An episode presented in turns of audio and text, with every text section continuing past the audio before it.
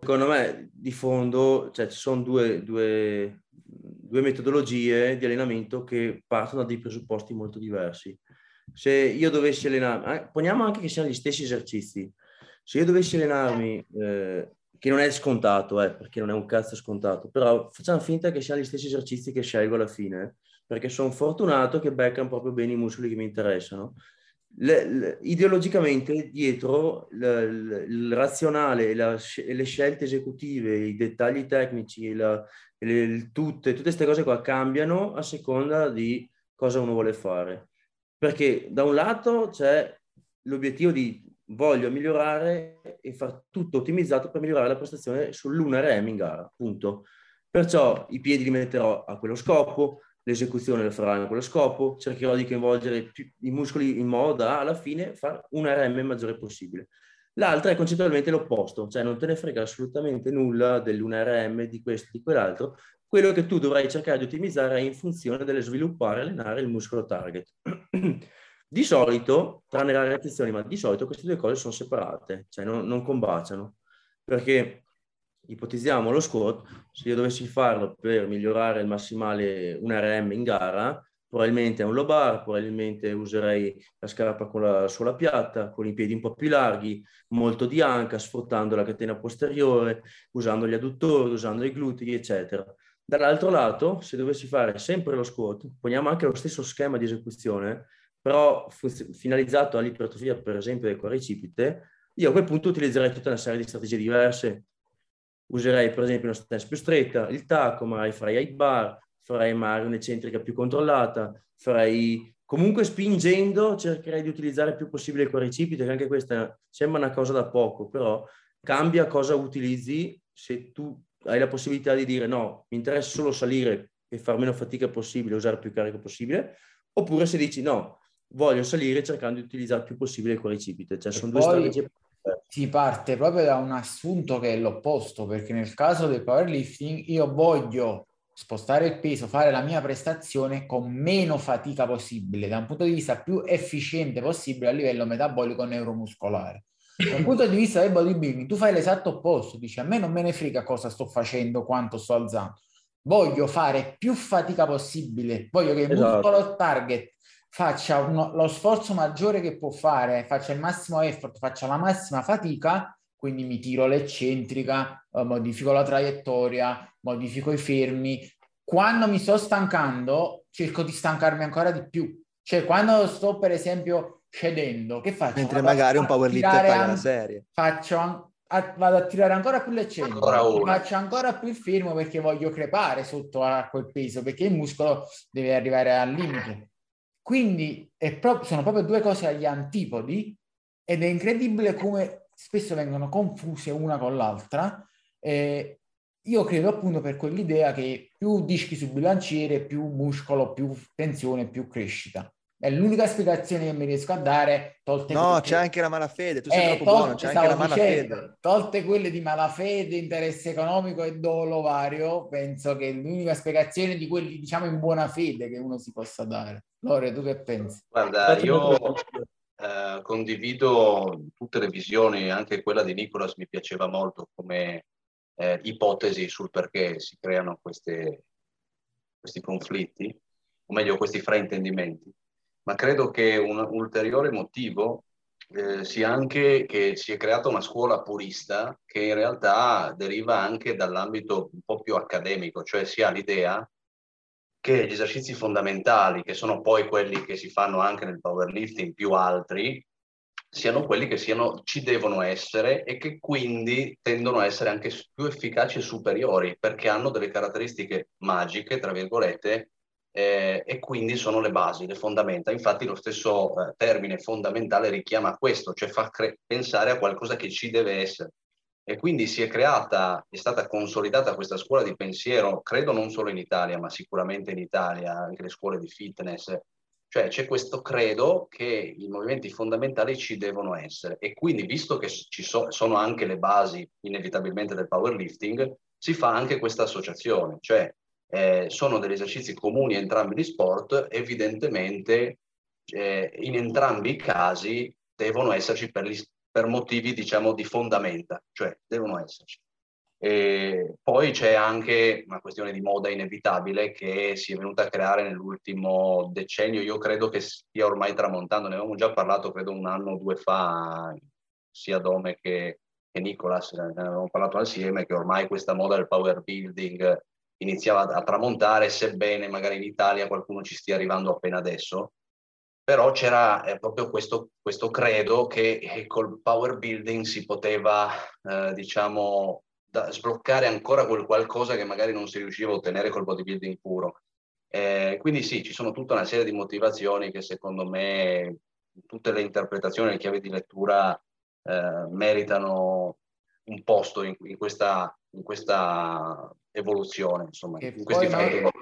Non so voi, ma io alla domanda a qualcuno che sostiene i fondamentali, eccetera, eccetera, del mi spieghi meccanicisticamente, per principi, perché eh, questi esercizi X dovrebbero essere superiori rispetto a altri esercizi che meccanicamente tensionano il muscolo, come o meglio, mi dai un motivo che non sia lo fanno i grossi, o cose palesemente debancate tipo alzano il testosterone o sbloccano il sistema nervoso che non si capisce cosa voglia significare, insegnano a spingere e cose del genere.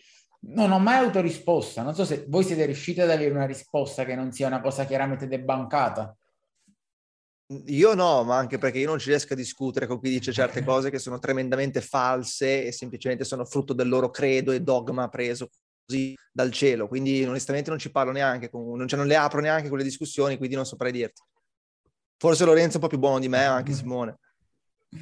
Ah, io eh, ho visto che tra io in questi ultimi anni, soprattutto perché poi feci un'indagine per stendere un articolo a riguardo, elencando tutte le motivazioni che vengono date da chi difende eh, questa, questa visione, e mi sembra di capire, a parte che sono tutte molto vaghe, nel senso che non, non vanno a, eh, a parte che sono discutibili, molto contraddittorie, ma mi sembra che questa attivazione neurale sia proprio quella più usata, no? Cioè con i fondamentali tu riesci ad attivare di più i muscoli, riesci ad attivare tutto il corpo, ah, vai.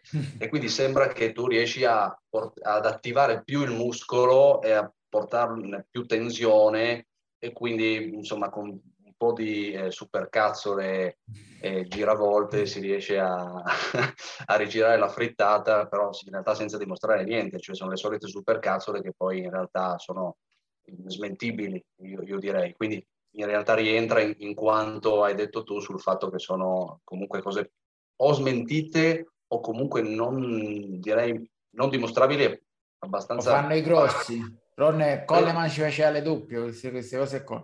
Ma no, ma poi ci sono anche quelli della vecchissima scuola, tipo Reg Park, lo facevano loro e guarda che fisico avevano, no?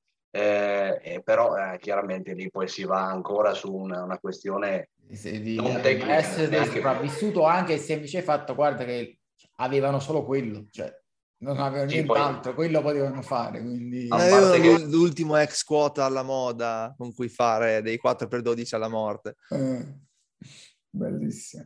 Per spezzare, per spezzare una lancia a favore, diciamo, di, in difesa di, del powerlifting, direi che, vabbè, giusto per precisare, io, io, come penso anche voi, visto che abbiamo un po' una visione comune, non siamo contrari a priori all'utilizzo di bilanciere multiarticolari, cioè noi siamo contrari a questo dogma del, in ogni caso, sempre comunque per tutti bisogna fare, eccetera, che è una cosa molto diversa, perché dopo, come spesso precisa Domenico, poi mai in scheda una qualche variante di squat la metti anche, hai capito? Però, cioè, hai capito? Perché mai è un buon esercizio per molte persone, però non significa per forza di cose l'estremizzazione di, di queste metodologie applicate. E, so, a chi e soprattutto cioè, contro il, il promuovere falsi principi, perché tra il mm-hmm. dire questa persona ha la struttura adatta, si diverte, gli metto la panca e cresce bene, gli cresce il petto, eccetera, e dire gli metto la panca perché non è vero il manubrio, la chest press, le croci, altri esercizi che ti mettono tensione uguale,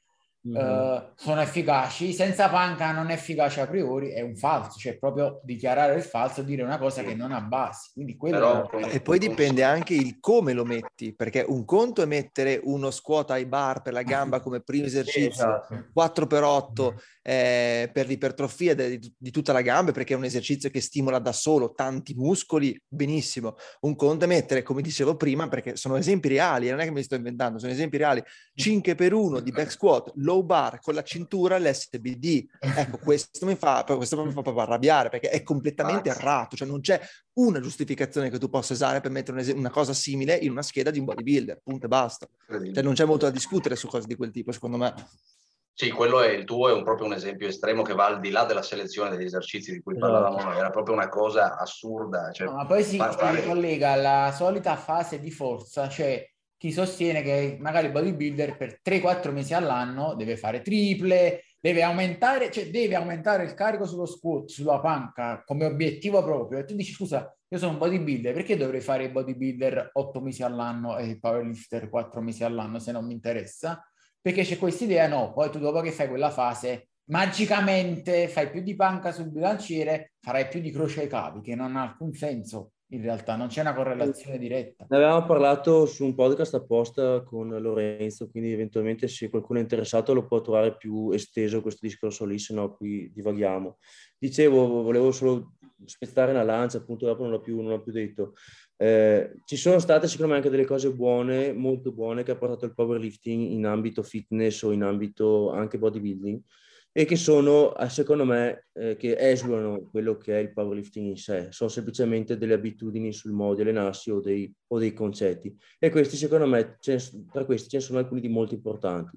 In primis l'avere delle, dei parametri oggettivi di valutazione o delle alzate codificate. Poi preciso, perché è importante precisare, non necessariamente uno deve utilizzare i parametri che si utilizzano in gara, anzi spesso e volentieri non conviene, però uno deve, cioè è conveniente scegliere dei parametri e dire, boh, io le trazioni le faccio così, ok, scelgo che per me il ROM utile è questo, oppure io faccio lo squat in questa modalità qua, cioè se è un po' codificata, eh, oggettivi, oggettivi, oggettivato eh, molto di quello che prima era un po' a sensazione.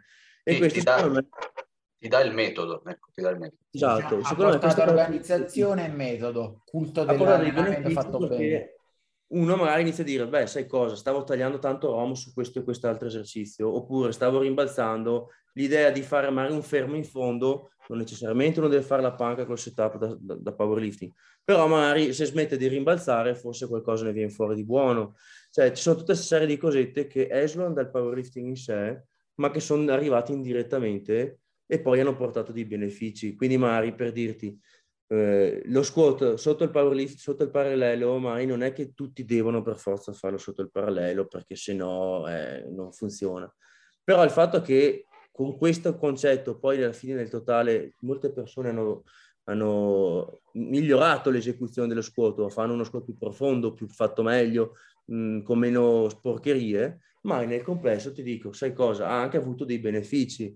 Poi da lì non significa che per forza di cose tutti debbano sempre farlo sotto il parallelo, se no non, se no non ha senso, perché magari ci sono i casi in cui non conviene. Aggi- aggiungo solo una nota, perfettamente d'accordo con tutto quello che hai detto. Il problema è che il risvolto è che spesso che si fa, si fa paragone del powerlifting o comunque allenamento, powerbuilding, forza, con metodo fatto bene, eccetera, versus contro a paragone palestra fatta alla cazzo di quello che entra in sala e fa a, a caso come viene, non... cioè perché il paragone va fatto con le cose fatte bene. È ovvio che se mi paragoni anche lo stesso powerlifting da gara con quello che entra in sala, che faccio oggi, petto, dove stanno i cavi, cavi e petto, petto, via a, a caso rimbalzando senza contare, scegli i carichi alla cieca, sensazione e via dicendo, è ovvio che avrà più risultati chi segue un qualsiasi metodo. E E sicuramente possiamo dire che la maggior parte dell'utenza delle palestre si allena male, e quindi qualsiasi cosa passi a fare che non sia cazzeggiare in sala a caso gli porta più risultati.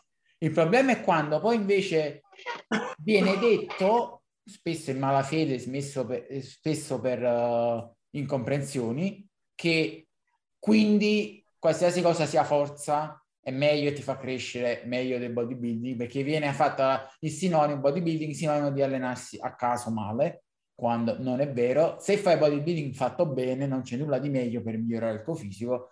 Se ti alleni in merda, ovviamente qualsiasi altra cosa fai allenandoti bene andrà meglio.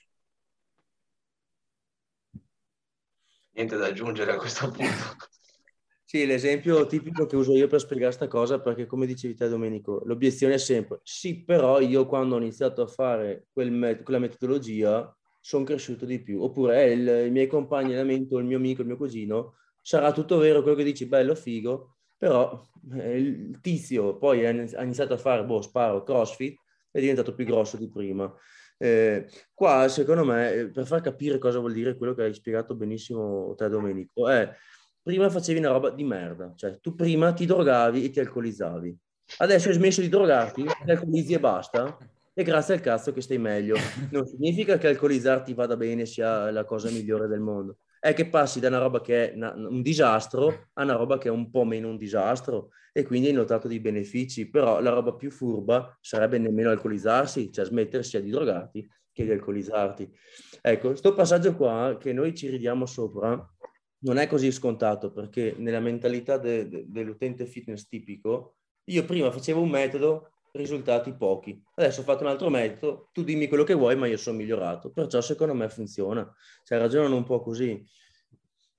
Ah, sì, è un, è un ragionamento sì, diciamo semplicistico, che chiaramente per chi non conosce i metodi eh, ci casca, perché appunto è totalmente in balia di sensazioni senza poter razionalizzare quello che sta facendo, no? Quindi inevitabilmente pensa, se prima ero peggio adesso sono meglio facendo questo, però è, è, è diciamo una fallacia che si incontra un po' in, in tutti i campi alla fine, no? Si associa il miglioramento come la, la causa, eh, vabbè, sono perso, si, si, si crede che la, la causa sia eh, il metodo ottimale per aver avuto il risultato che si è ottenuto, ecco.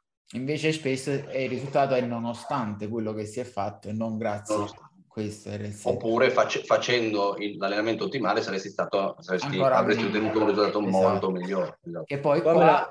Ah, fai un, un assist perfetto, sì. Domenico, perché su sta cosa qua un'altra obiezione classica è sì, però X o Y atleta o quell'esempio lì o quest'altro esempio qui guarda che fisico c'hanno nonostante facciano powerlifting. Allora, al di là dell'individualità, l'aneddoto, la selezione, tutto questo qua, cioè questo qua si risolve sempre su, alla base, non aver capito che questo soggetto qui non è così perché ha fatto powerlifting o ha fatto quel metodo o quella scheda, ma è così nonostante. Cioè, se lui si fosse specializzato su un metodo ottimale per l'ipertrofia, molto probabilmente, essendo quel... l'ottimale avrebbe ottenuto di più.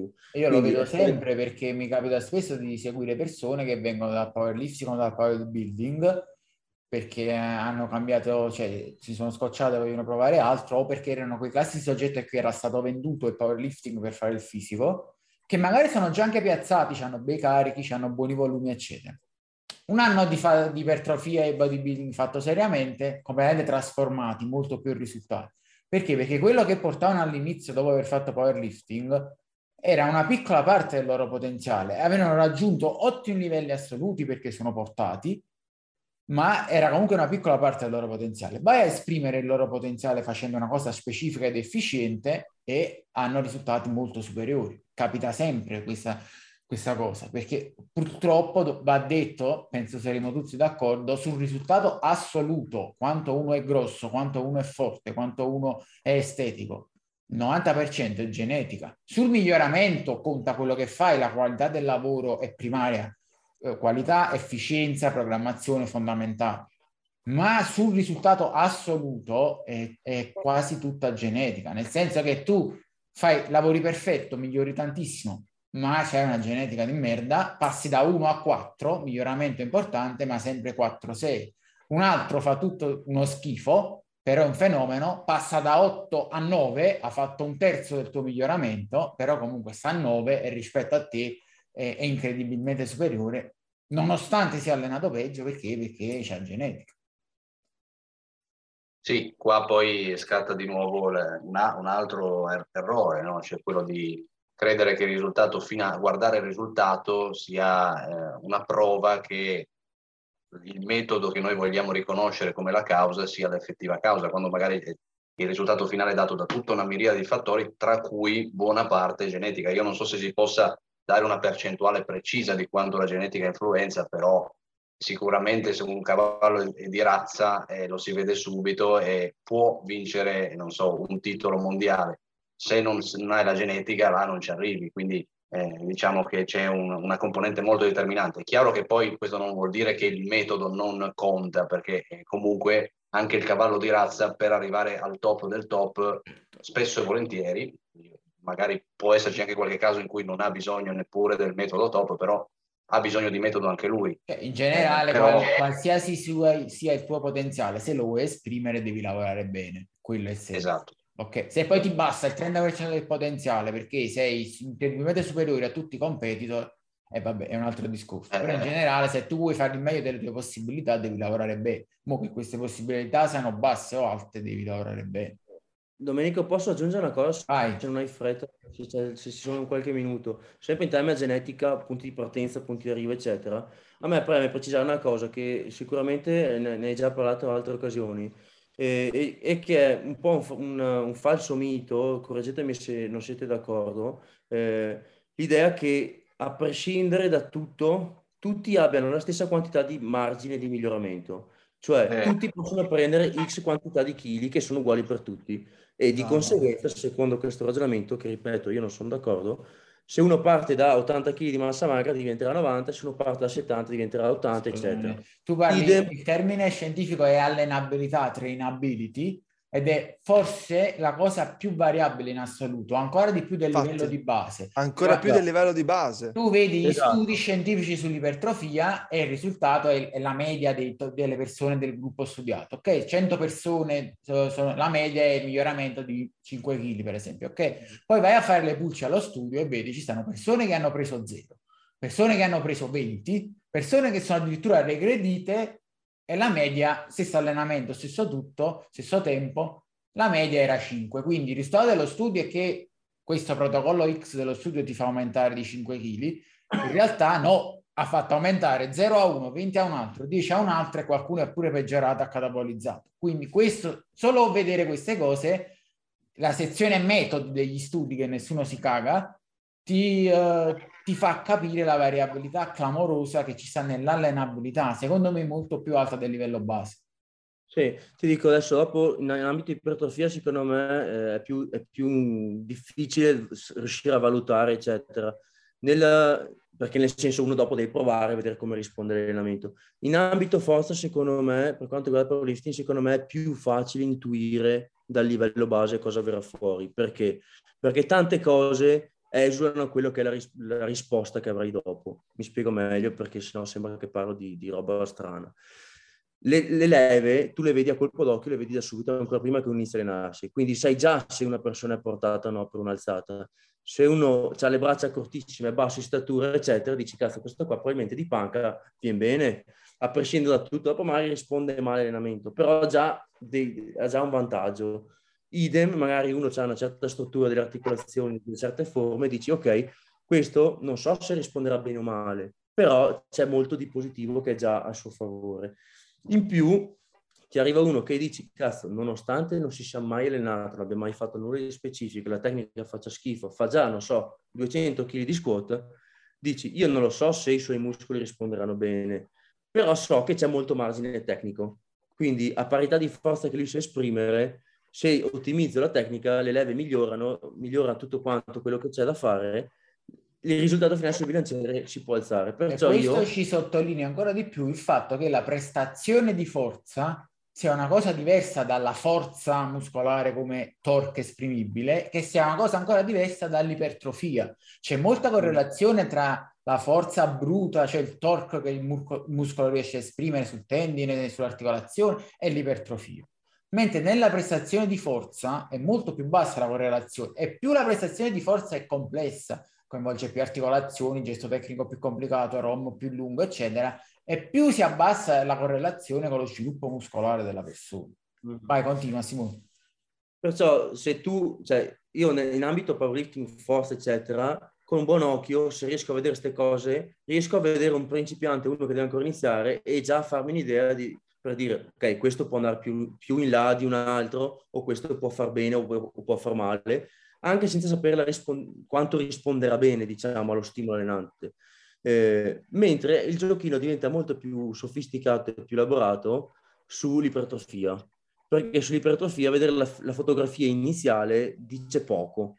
Okay, uno, ok, anche lì dici vedo le forme, vedo le articolazioni, vedo il giro vita rispetto alle spalle, ok, però dopo quanto il muscolo risponde bene all'allenamento, quello è tutto un altro paio di maniche, ok, e fa molto del risultato finale. E sen- senza contare che poi, se parliamo strettamente di ipertrofia, è già come hai detto tu, se parliamo di estetica globale, c'è da vedere uno come risponde al catto, quanti muscoli perde quando si tira, quanto riesce a mantenere di volumi muscolari quando sta al otto percentuale di grasso, eh, che proporzione mette tra grasso e muscolo quando si mette in ipercalorica, eccetera, eccetera, eccetera. Tutti i fattori che tu nel momento zero, foto iniziale, non puoi dire. Puoi pensare qualcosina sullo storico, magari se ex obeso, pensi, ah, magari avrà più difficoltà a tirarsi, metterà più grasso in massa, eccetera, eccetera.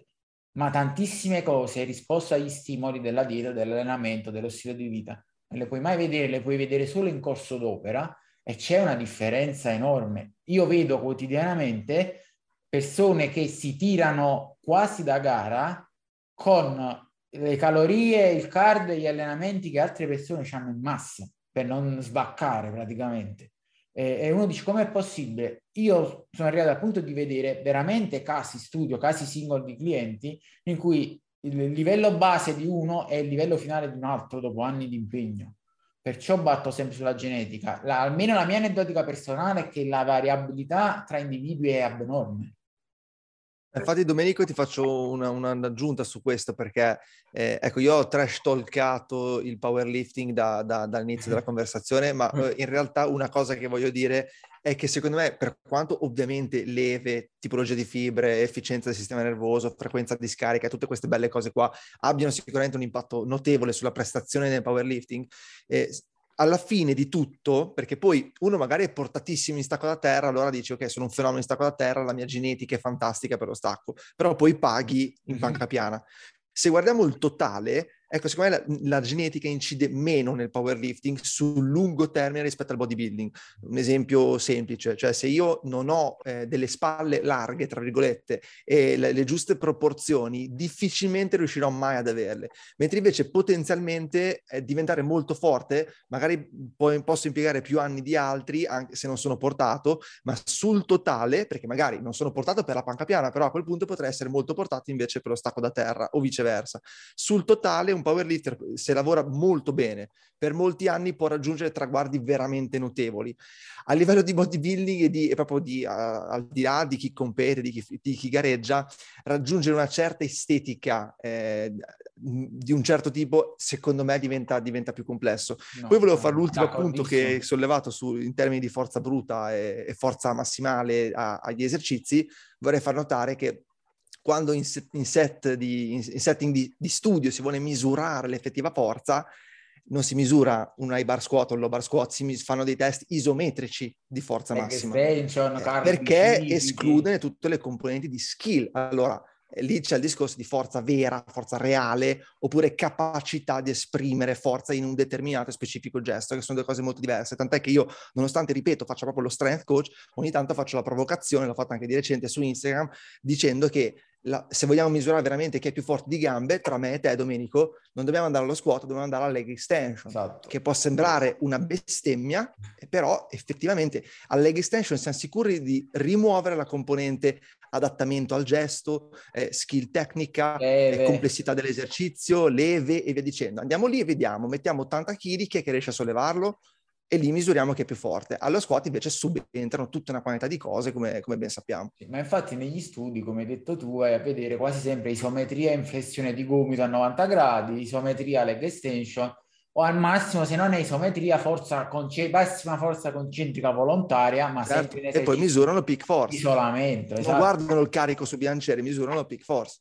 Eh, che poi secondo me quello che quando le persone entrano in palestra e dicono all'istruttore voglio fare, voglio essere più grosso e più forte, quello intendono, cioè più forte intendono avere muscoli che riescono a esprimere più tensione, che quello, certo. Cioè quel tipo di forza muscolare che ha transfert universale in tutti i gesti di vita quotidiana e atletici, perché se il tuo muscolo ha più capacità, pure che tu non sei ipertecnico, quando vai a fare un salto, quando vai a fare una decelerazione eccetera, regge meglio, ti dà una prestazione meglio. Stessa cosa articolazioni, se i tuoi tendoni sono più spessi, sono più resistenze, certo. Tolleranza articolare maggiore, hai trasferti in tutto. Se tu sei fortissimo sullo squat perché sei ipertecnico e lo fai perfetto con gli angoli eccetera, ma non c'hai la forza bruta muscolare e articolare, non hai trasferti in campo se vai a giocare a pallone, vai a giocare a rugby eccetera. Se c'hai muscoli grossi e forti davvero, Eh, ho detto grossi e forti perché questa è la correlazione, cioè no, io non conosco una persona che è fortissima di leg extension o di curl bicipiti fatto bene e c'ha gambe e braccia piccole, ma conosco un sacco di persone che sono fortissime di squat o di stacco e c'hanno gambe e braccia piccole o comunque non certo. grandi. Perfettamente d'accordo, sì. Volete aggiungere qualche altra cosa? Oh. Simone, sì, a me viene da dire che è un po' for- a questo punto è un po' discutibile quella, mh, quella visione molto comune secondo cui per valutare appunto quanto è forte un atleta si, si va a guardare quanto è performante sui fondamentali, perché in genere si, si, tende, eh, si tende a fare questo, no? Cioè vediamo, ah sei, sei un atleta, sei forte, vediamo quanto, sei, quanto alzi sui fondamentali. Eh, Dal discorso che facevate, qua magari siete più preparati, mi sembra di capire che non sia proprio questo il metro per giudicare. Se vuoi, eh, giudica- se vuoi giudicare la, il, il torque muscolare, no. Poi se vuoi giudicare pure roba di coordinazione, tolleranza alla fatica, eccetera, può avere più senso. Nicolas, se ricordo bene, aveva dissato recentemente i test di N F L per uh, entrare, che sono follia, eh, pure io li conosco, sono follia, però... Eh, magari di, dici velocemente perché sono follia quei test. No, perché, perché ecco, vanno a misurare cose che non sono, che non sono eh, reali sostanzialmente. Adesso, il, il discorso dell'N F L era un pochino diverso, però sì, andavano a misurare una prestazione che poi non, non coincide minimamente a quella che avviene in campo. Ecco, per ricollegarmi invece al bodybuilding, Lorenzo, io ti faccio l'esempio, se noi parliamo di sicuro reputeremmo che io sono più forte tra noi due, no? Ecco, io sono convinto che se io e te, Lorenzo, andiamo a fare chest press al multi... Oddio, forse al chest press me la cavo ancora, ma se andiamo a fare veramente una gara alla leg extension, ti posso garantire che è molto probabile che tu vinca contro di me. Eppure io faccio duecento più di chili di squat, tu non penso che, che, che si avvicina a quei numeri lì. Quindi ecco, appunto, chi, allora chi è più forte? Oh, sono più forte io allo squat. Sì, eh, infatti, poi alla fine l'obiezione perché che mi ha fatto la forza specifica è una skill, il solito discorso che la forza è una skill multifattoriale, più, più è complessa sta skill, più sono importanti altri fattori che non l'ipertrofia e la forza bruta muscolare. Ma lo, lo dico proprio perché l'altro giorno c'è stato un commento da parte di un, uh, un coach, personal trainer, collaboratore del project che conosciamo, io e Domenico, che mi ha detto nel commento su, su queste questioni molto tra forza e per, ah, sull'articolo di, di Simone proprio, oh. e, e sosteneva che ah, beh, se sei una merda di squat eh, è come dire se sei un atleta di merda, cioè non sai allenarti.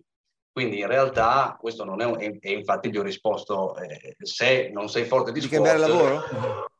Eh, no, diciamo che eh, non mi ricordo bene la frase, comunque vuol dire che non sei forte di squat, no? Magari sei fortissimo su un altro, sulla leg press. Qua entriamo secondo me in un regime parareligioso, nel senso che ci sono eh, certe sì. persone che sono in sindrome da micropenia e devono compensare con lo squat e simili perché eh, cioè, so, sono ideologicamente persone che dicono ok, ma tu puoi essere gigante, fortissimo, eh, un super atleta in campo eccetera, però se non fai squat, stacco, panca, mille chili è inutile. Ma si torna, si torna a quelle filosofie dei fondamentali che devono esserci, bisogna fare, bisogna sollevare tanto, allora sei un atleta valido, se non sollevi tanto su quelli sei, non sei forte in, in totale. E poi la cosa ironica è che dicono che fondamentali ti rendono un atleta completo, super attivazione sistema nervoso, poi prendi a uno che fa lo squat da gara perfetto e gli sposti il piede di tre centimetri, il bilanciere più giù di due, e vanno nel panico perché si, si sballa tutta la prestazione ultra specializzata. O oh no, Simone?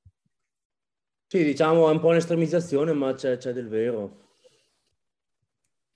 Perfetto. Sì, tant'è siamo... che Domenico, ti faccio un esempio, se non mi viene in mente, stavo cercando tra i libri, non mi viene in mente, c'è un famoso strength and conditioning coach americano eh, che dice che non è vero che lo squat è un esercizio di gambe, è un esercizio di schiena, che anche quella è una provocazione, ma cosa vuol dire? Vuol dire che il limite più grande, il fattore più grande limitante in un back squat massimale a carichi molto elevati, tante volte è quanto reggono gli rettori spinali. È vero, allora, lì come esempio... facciamo a dire che io sono eh. più forte di gambe di Lorenzo se il limite dello squat è la schiena e non è la gamba? Per esempio, invece alla leg extension dimostriamo persone, che il limite è la forza del quadricipite. Il cento per cento delle persone, quando fanno settanta ottanta chilogrammi di stacco rumeno, sentono i femorali stracciarsi, quando arrivano a centoventi centotrenta dicono non sento più i femorali neanche una ripetizione. Perché? Perché l'anello debole non sono più i femorali, è diventata la schiena, che sia a livello muscolare o articolare, e quindi ovviamente tu percepisci tensione in maniera diversa.